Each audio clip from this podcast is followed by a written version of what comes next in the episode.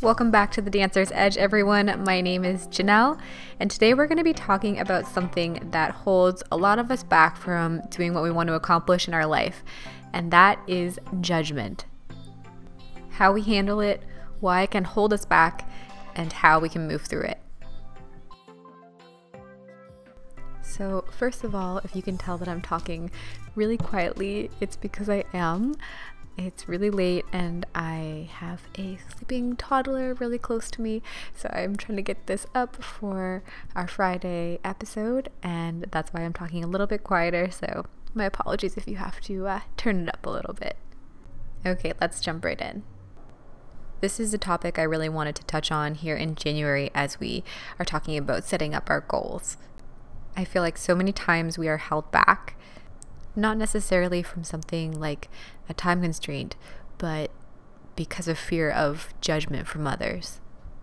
It's something I've been thinking a lot about lately and focusing uh, some energy on exploring. It's something that I've recognized in my own life and something that I see a lot in the day to day working with teens and kids, especially as we all try to navigate how we fit into the world. And what I wanted to say when I got on here was if there's something that you want to do in your life, something that you want to accomplish, then you've got to try.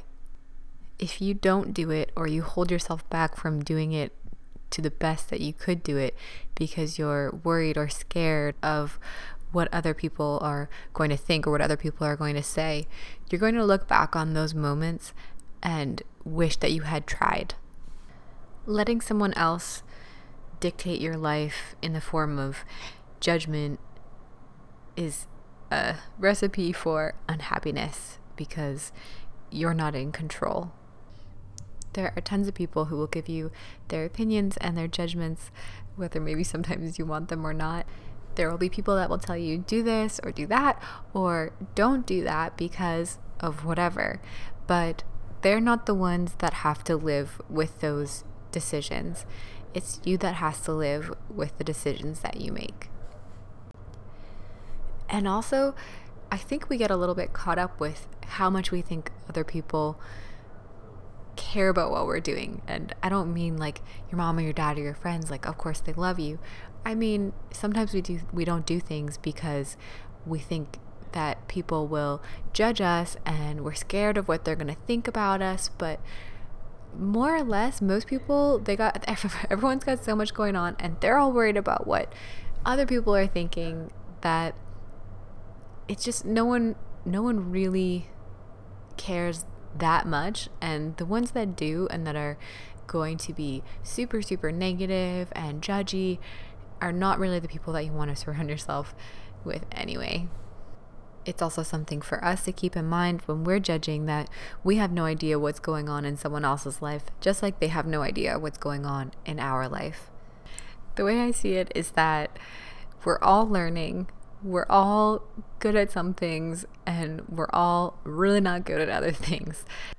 So in the end, it doesn't really matter if you did something and you weren't good at it and you or you did something and you're still learning so it maybe wasn't the best, but you tried it and you gave your best, you gave your all because that is where you're going to see progress and change and growth. And that's going to be how you get to where you want to be in your life and to be doing those things that you want to do.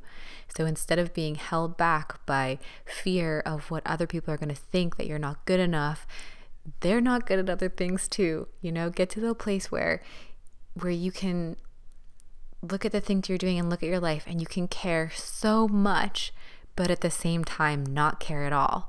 You can go on stage and give it your all, do a, an amazing performance, what you feel like is an amazing performance, and get off stage. And if someone says that they didn't like it or they kind of laughed at it, you could be sad and upset at that, but also not let that weigh on you and not care at all. Because that is a really, really powerful place to be. That means that you stop being scared. You've only got this one life to live, and you don't want to look back on your life when you're like a hundred and wish that you could have done more. That's probably one of my biggest fears is, you know, when I'm when I'm on my way to the next phase is to look back on my life and and realize that I didn't live to my fullest potential. So you've only got one life. Do the things you want to do and, and really live to your fullest potential. Live it for yourself instead of living it for someone else. And that's it for today's episode. Make sure you're subscribed and leave us a review in iTunes so that other people can find this podcast. And definitely share it with all of your friends, anyone that you think could benefit from this.